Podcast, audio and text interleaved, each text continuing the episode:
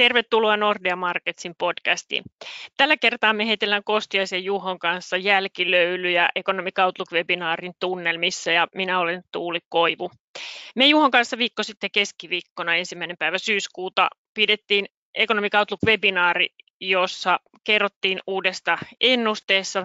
Ennusteen yleiskuvahan oli aika mukavan positiivinen, lähiään kasvunäkymät nähtiin hyvinä ja taloudet oli hirmuisen nopeasti toipunut sinne kriisiä edeltäneiden tasojen lähelle kevään ja kesän aikana.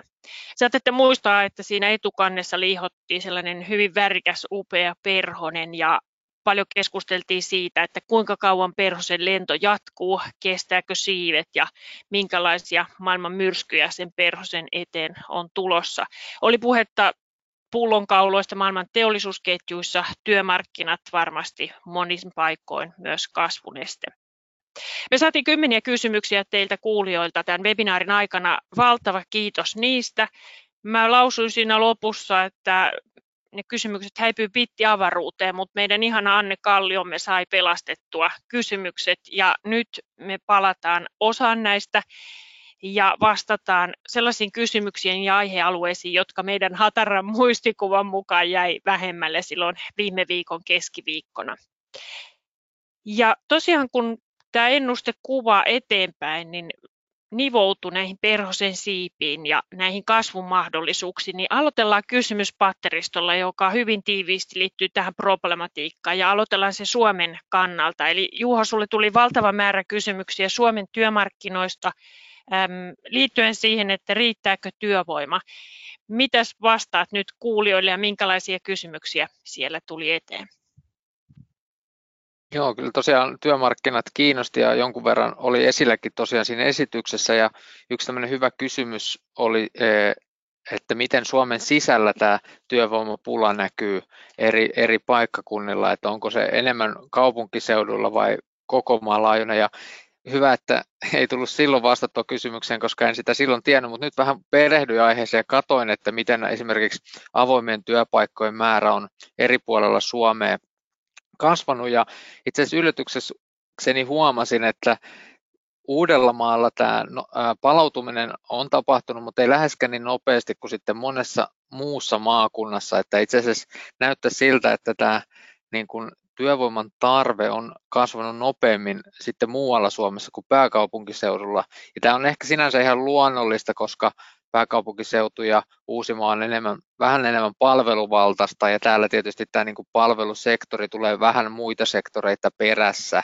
Ja sitä kautta ehkä se työvoiman tarpeenkin niin kuin kasvu on ollut vähän hitaampaa, mutta näyttää siltä, että kaikilla, kaikissa maakunnissa kun sitten useimmilla toimialoilla nähdään tätä, että paljon on puhuttu ravintola-alasta, jossa niin kuin esimerkiksi kokkeja ja muuta henkilökuntaa heillä olisi erittäin paljon nyt kysyntää, mutta myös sitten esimerkiksi tuolla terveydenhuoltopuolella, että nämä rokotukset, jäljitys ja seurantahommat syö aika paljon resursseja ja sitten yhtä aikaa on muodostunut kuitenkin jonkun verran hoitovelkaa ja sitä, sitä, sitä kun yritetään purkaa, niin sitten sairaanhoitajille ja muulle terveydenhuollon henkilökunnalle on tällä hetkellä myös erittäin paljon kysyntää.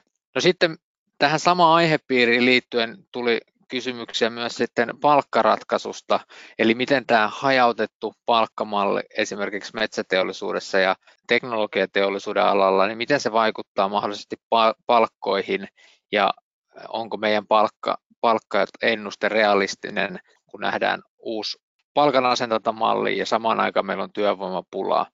Ja tämä on erittäin nyt mielenkiintoinen seurata tässä syksyn aikana, että mi, millainen on tämä uusi uusi palkanasentanta ja lähtökohta kuitenkin niin kuin tuolla teollisuusaloilla on, että se palkkaratkaisu ei voi olla hirveästi korkeampi kuin mitä meidän kilpailijamaissa ja mitä meidän tuottavuuden kasvu tota, antaa varaa palkkojen nousta. Ja mä uskonkin, että teollisuudessa tämä on kyllä vuosien mittaan sisäistetty tämä asia ja ajattelen, että siellä ainakin niin tämä hajautettu malli ei niin kuin johda siihen, että meidän palkat jotenkin selkeästi lähtisi niin kuin laukalle. Toki sitten on tiettyjä toimialoja ja niin kuin ehkä jopa toimipaikkoja, jossa sitten on selkeästi enemmän pulaa työvoimassa ja tarve nostaa palkkoja. Se on itse asiassa tämän hajautetun ratkaisun niin kuin hyvä puoli, että sitten pystytään niin kuin selkeämmin suuntamaan korotuksia sinne, missä sitä tarvetta todella on. Ja sitten toisaalta on firmoja, kellä ei, ei kerta kaikkiaan tällä hetkellä ole varaa hirveästi palkkoja nostaa. On tullut paljon velkaa koronan, koronan takia. Ja tämän takia mä ajattelinkin, että niin kuin, ää, hajautettu ratkaisu sopii hyvin sen takia, että yritykset ja toimialat on tällä hetkellä tosi erilaisessa tilanteessa, mutta totta kai tämä työvoimapula tulee pidemmän päälle sitten niin kuin johtamaan siihen, että myös palkat varmasti nousee, mutta todennäköisesti tämä kierros mennään vielä aika maltillisissa merkeissä. No Tuuli, USAssa on myös työmarkkinoilla aika paljon tapahtunut ja siitäkin taisi joku kysymys tulla. Kyllä tuli joo.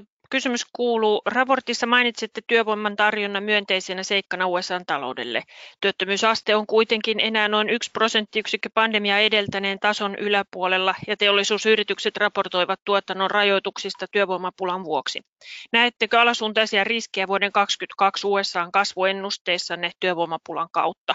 Ilman muuta nähdään. Meidän kasvuennuste ensi vuodelle USAssa on reipaat 4 prosenttia. Se on ö, hyvin linjassa tietenkin IMF ja, ja konsensuksen kanssa, mutta kyllä se on varmasti hyvin kriittinen oletus siinä, että työpaikkojen määrä nousee aika ripeää tahtia.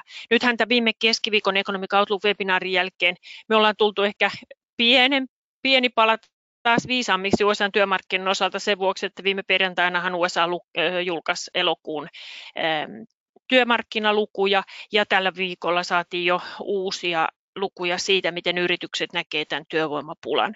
Ja liittyen tähän kysymykseen, niin nämä viimeisen viikon aikana tulleet datapisteet kertoo kyllä vain huolestuttavampaa tarinaa ja tuo nimenomaan julki näitä alasuuntaisia riskejä sitten kasvun kannalta. Näissä luvuissahan esimerkiksi työ, avoimet työpaikat, työvoimapula oli noussut uusiin ennätyksiin vielä niistä aiemminkin korkeista luvuista. Ja sen lisäksi sitten kun tutkittiin, mikä työmarkkinoilla meininki on, niin se osallistumisaste aste ei ollut noussut pätkääkään elokuun aikana. Eli porukka on edelleen pois sieltä työmarkkinoilta, ihan niin kuin viikko sitten keskiviikkona puhuttiin. Syyt on varmaan moninaiset ja, ja on hirmuisen vaikea arvioida, milloin ihmiset sitten palaa työmarkkinoille vai palaako tällä kertaa ollenkaan. Ja yksi syy siihen, minkä takia nimenomaan työvoimaa ja työpaikkoja tarvitaan tähän kovin talouslukuihin ensi vuonna, niin on tietenkin se, että Pandemian aikanahan USA-taloudessa korostui korkean tuottavuuden työpaikat ja tuottavuus kokonaisuutena koki melkoisen harppauksen. Nyt tietenkin toivon mukaan tuottavuuskehitys jatkuu USAssa positiivisena. Meillä on hirmu positiivisia lukuja vaikkapa USAn investoinneista, mutta joka tapauksessa niitä nimenomaan matalan tuottavuuden työvoimavaltaisia työpaikkoja edelleen puuttuu, kun se palvelusektori on ollut alamaissa. Ja sitä tärkeämpää on tämä työvoiman saatavuus, jotta kasvu jatkuu jatkuu. Että kyllä mä monin tavoin on, on tämän kysymyksen esittäjän huolen kanssa samaa mieltä siitä, että USAn kasvu tarvitsee ilman muuta alleen hyvän, hyvän työmarkkinakehityksen ensi vuodelle ja toteutuuko se, niin siitä ei ole kyllä tällä hetkellä mitään takuita. No sitten kun siirryttyy tähän maailman talouden näkymiin, niin nappaan täältä seuraavan kysymyksen, joka kuuluu, rajoitusten helpottuessa kulutus siirtyy tavaroista takaisin palveluihin tulevina kuukausina. Miten tämä vaikuttaa talouden elpymiseen esimerkiksi maailmankaupan ja viennin osalta? Tämä on myös yksi näistä isoista avainkysymyksistä, joita ollaan pohdittu ja, ja totta kai lehdistö raportoi, mekin usein raportoidaan edelleen korkeita maailmankaupan ja teollisuustuotannon kasvulukuja, koska se vertailukohta on usein siellä vuoden takaa. Mutta jos nyt nämä molemmat indikaattorit laittaa tasokuvaan ja piirtää indeksi, niin itse asiassa vuosi 2021 on menty aika lailla, en mä sano matala lentoa, mutta tasasta tahtia nousua ei ole enää tapahtunut. Eli, eli ei maailman kaupassa eikä teollisuustuotannossa. Se varmasti kertoo siitä, että nämä pullonkaulat on, on aika hurjassa roolissa nyt monissa tuotantoketjuissa. Ja yksi sellainen radikaali esimerkki on tietenkin se Saksan autoteollisuus, jossa tuotantoluvut, nekin uudet tuli juuri pari päivää sitten heinäkuulta, niin kertoo siitä, että kymmeniä prosenttia alle normaalin edelleen mennään. Ja siellä on tietenkin tämä komponenttipula yksi iso tekijä. Tämä kysyjän mainitsema siirtyminen kohti palveluiden kulutusta on jo nähtävissäkin osittain se meidän korttidatassa, niin kuin oli puhe, ja tietenkin meidänkin ennusteessa heijastuu niin, että, että nämä pullonkaulat ja pitkät toimitusajat totta kai vielä kannattelee sitä maailman ja teollisuustuotannon kasvua, mutta kyllä siellä varmaan joitakin rauhoittumisen merkkejä on. Mutta sitten mä haluaisin nostaa tässä nyt, kun paikka tuli, niin esiin muutaman tekijän, jotka vois tukea teollisuustuotantoa ja maailman kauppaa yllättävän pitkäänkin tästä eteenpäin. Ja äsken mainitsin jo USA osalta nämä investoinnit, ja niillä on tietenkin hirmuinen rooli niin teollisuustuotannon kuin maailman kaupan osalta. Nehän painottuu esimerkiksi maailman kaupassa koneet ja laitteet isolla, isolla roolilla sen takia, että siellä tavarat menee rajojen yli monta kertaa ja ne on tärkeitä maailman kaupan näkökulmasta. USAsta me ollaan tosiaan saatu vahvoja lukuja. Euroopassa, vaikkapa Saksasta, niin investointien taso on tähän asti ollut matala ja siellä on ilman muuta nousuvaraa. Nyt kun näitä pullonkauloja on, Juho viime viikolla näytti Suomestakin sen korkean kapasiteetin käyttöasteen. Me ajatellaan, että monin paikoin tilanne on samanlainen. Sitten vielä, jos saadaan tuo työvoiman hinta nousuun, niin kuin Juho äsken vähän, vähän viittasi, niin totta kai paikkoja investoinneille tulee ja se voisi sitten tukea itse asiassa tällaista maailmankauppa, teollisuustuotantotyyppistä kasvua vähän samaan tyyliin kuin tuki silloin vuosina 16, 17, 18. Toki meillä on tässä sitten vielä kylkiäisenä EUn elvytyspaketti, Bidenin infrapaketti, ilmastonmuutoksen vastainen työ ja torjunta, jotka vois, vois niin kuin pelata samaan suuntaan. Että vaikka varmasti kuluttajien käyttäytyminen on palaamassa normaaliin, niin, niin ei me mitenkään olla naulaa lyömässä arkkuun kyllä maailman kaupan tai, tai teollisuuskehityksen osalta. Vähän sama ketjuun liittyy nyt sitten kuluttajien käyttäytymisen normalisoituminen osalta sellainen kysymys, joka liittyy Suomen matkailutaseeseen. Juho, sulla on varmaan se siinä esillä. Pitäisiköhän siihen vastata seuraava? Kyllä vaan, ja tosiaan kysyttiin, että niin kuin, mit, ää, miten tämä matkailutaseen muutos selittää kesän virkeyttä Suomen taloudessa, ja Suomessahan tämä matkailu matkailu tosiaan, varsinkin niin kuin kotimaan matkailu oli oikeinkin tota, vilkasta tänä vuonna. Katselin tuossa just heinäkuun hotelli- ja muiden ää, majoituspaikkojen yöpymiseen, niin me päästiin tuonne 2019 vuoden tasolle. Toki tässä on nyt sitten tämä jakauma muuttunut, eli suurin osa oli kotimaan matkailijoita, kun sitten taas ulkomaalaiset matkailijat loisti poissaololla. Ja tämä tietysti osaltaan on tukenut sitä meidän yksityisen kulutuksen ja palvelualojen nopeita toipumista. Ja normaali vuosina suomalaiset käyttää semmoinen 5 miljardia euroa ulkomailla, kun sitten ulkomaiset matkailijat Suomessa noin 3 miljardia. Eli tietysti kun tästä, tästä tavallaan kahden miljardin välistä osa nyt jää sitten on tai on jäänyt kotimaahan, niin totta kai se on sitä auttanut myös. Ja tietysti nyt nyt on mielenkiintoinen sit seurata, että missä määrin tämä tulee jatkumaan. Että tietysti kun rajat avautuu ja monella varmasti on tarvetta ja halua lähteä sitten ulkomaille, ää, mutta kysymys kuuluu tietysti, että miten sitten sieltä ulkomailta tänne päin. Ja mä uskon, uskon kuitenkin, että Suomi ehkä matkakohteena näin kor- koronan jälkimaininkeina pitkät etäisyydet, niin fyysiset kuin etäisyydet ja niin kuin väljemmät väljemmät olot, niin ehkä saattaa houkutellakin entistä enemmän turisteja, että tuommoiset turistirysät niin sanotusti ei välttämättä ole se vetona ollut nyt ainakaan vielä vähän aikaa. Ja si- siinäkin mielessä uskon, että tämä matkailusektori tulee niin kuin pitämään pintansa. Yksi asia, mistä se tuli aika paljon puhui tuolla webinaarissakin oli Kiina ja siitä nyt on viime päivinäkin Kiinasta aika paljon juttuja lehdissä ja uutisissa, niin sieltä ilmeisesti jäi vielä joku, joku kysymys sitten, mitä et, mihin et ehtinyt vastaamaan webinaariaikana. Joo, Kiinasta tuli monta kysymystä. Ihan en tarkkaan muista, mihin ehdin vastata, ehdinkö juuri mihinkään, mutta otetaan muutama päällimmäinen, jotka erityisesti pisti silmää tässä listalla.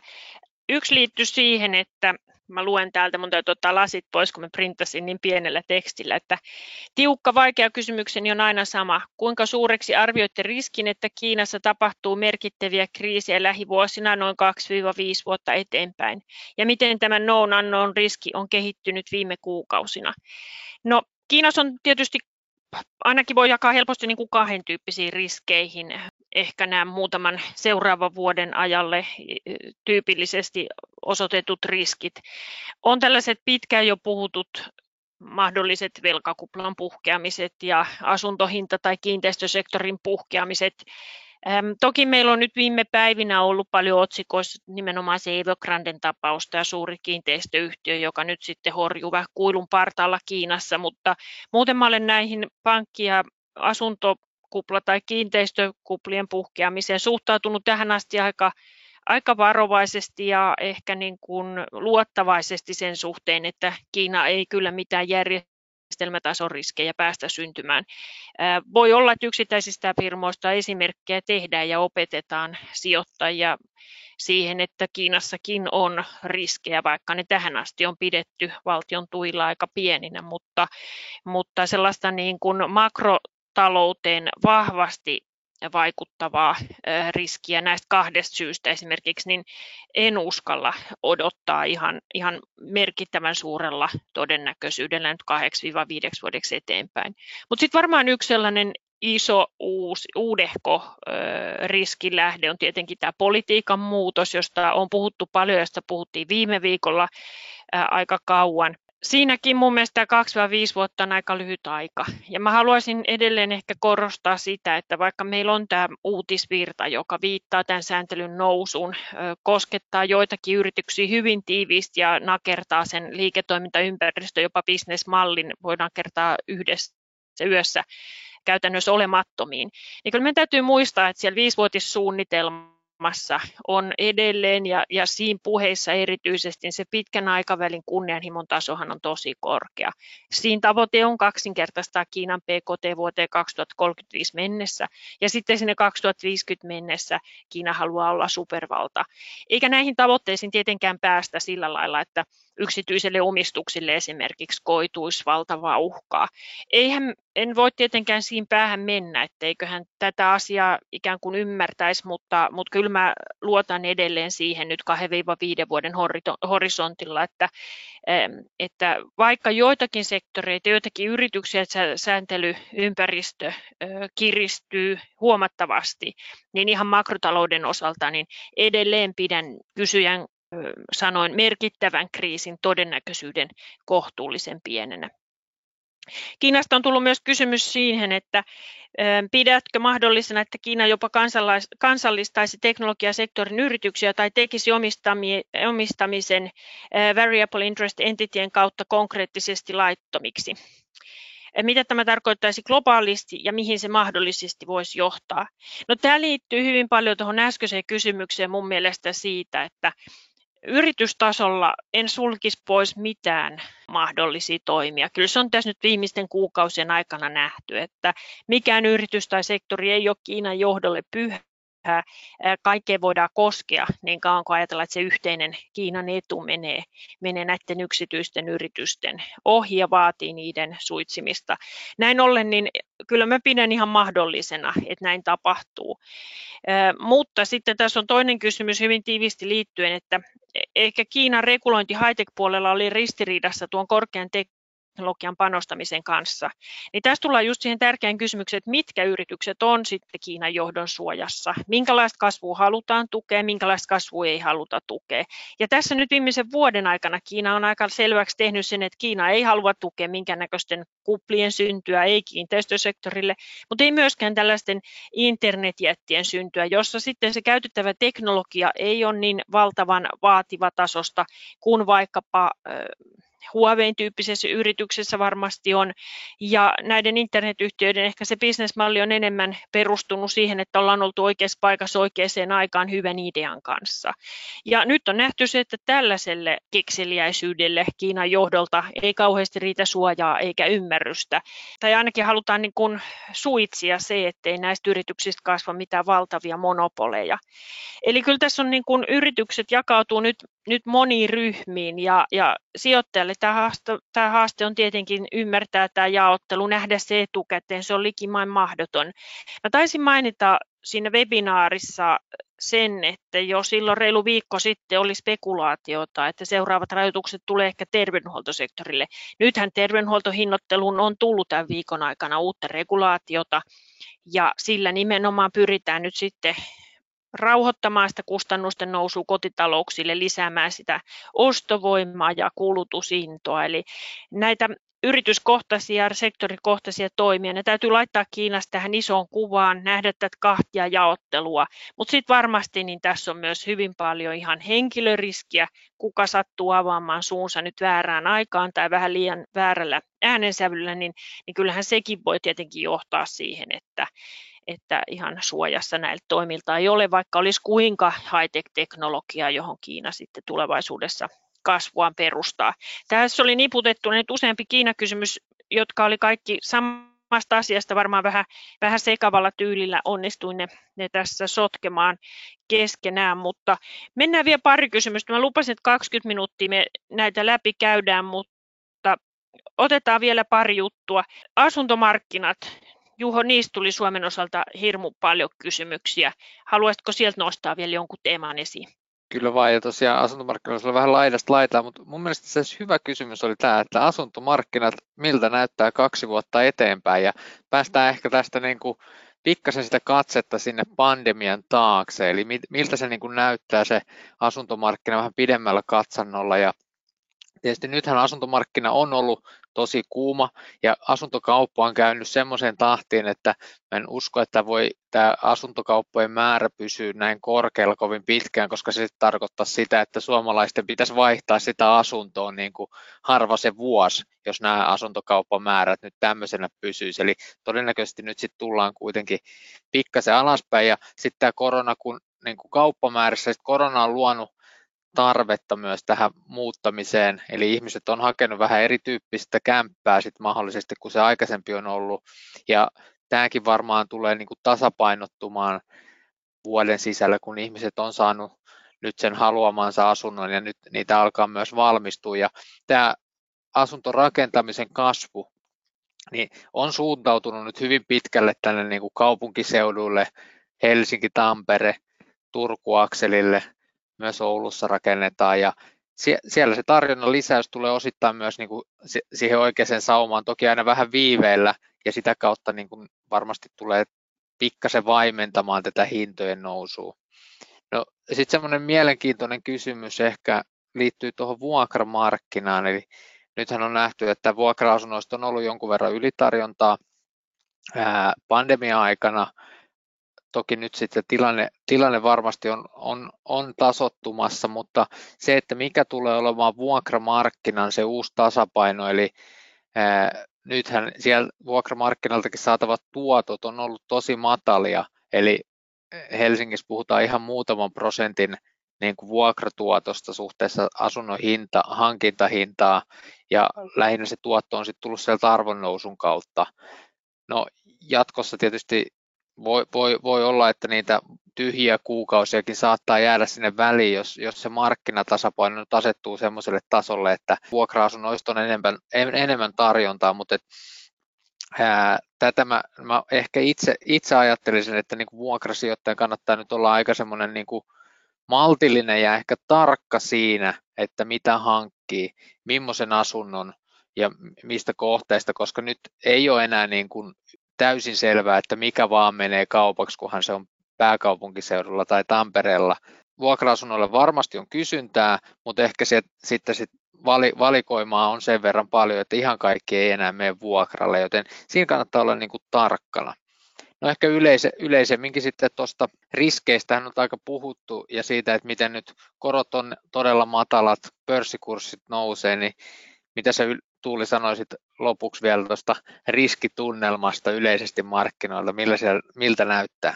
Joo, tästä aihepiiristä oli myös tullut kysymyksiä ja siitä on tietenkin hirmuisen vaikea, mutta erittäin kiinnostava ja tärkeää tällä hetkellä analysoida.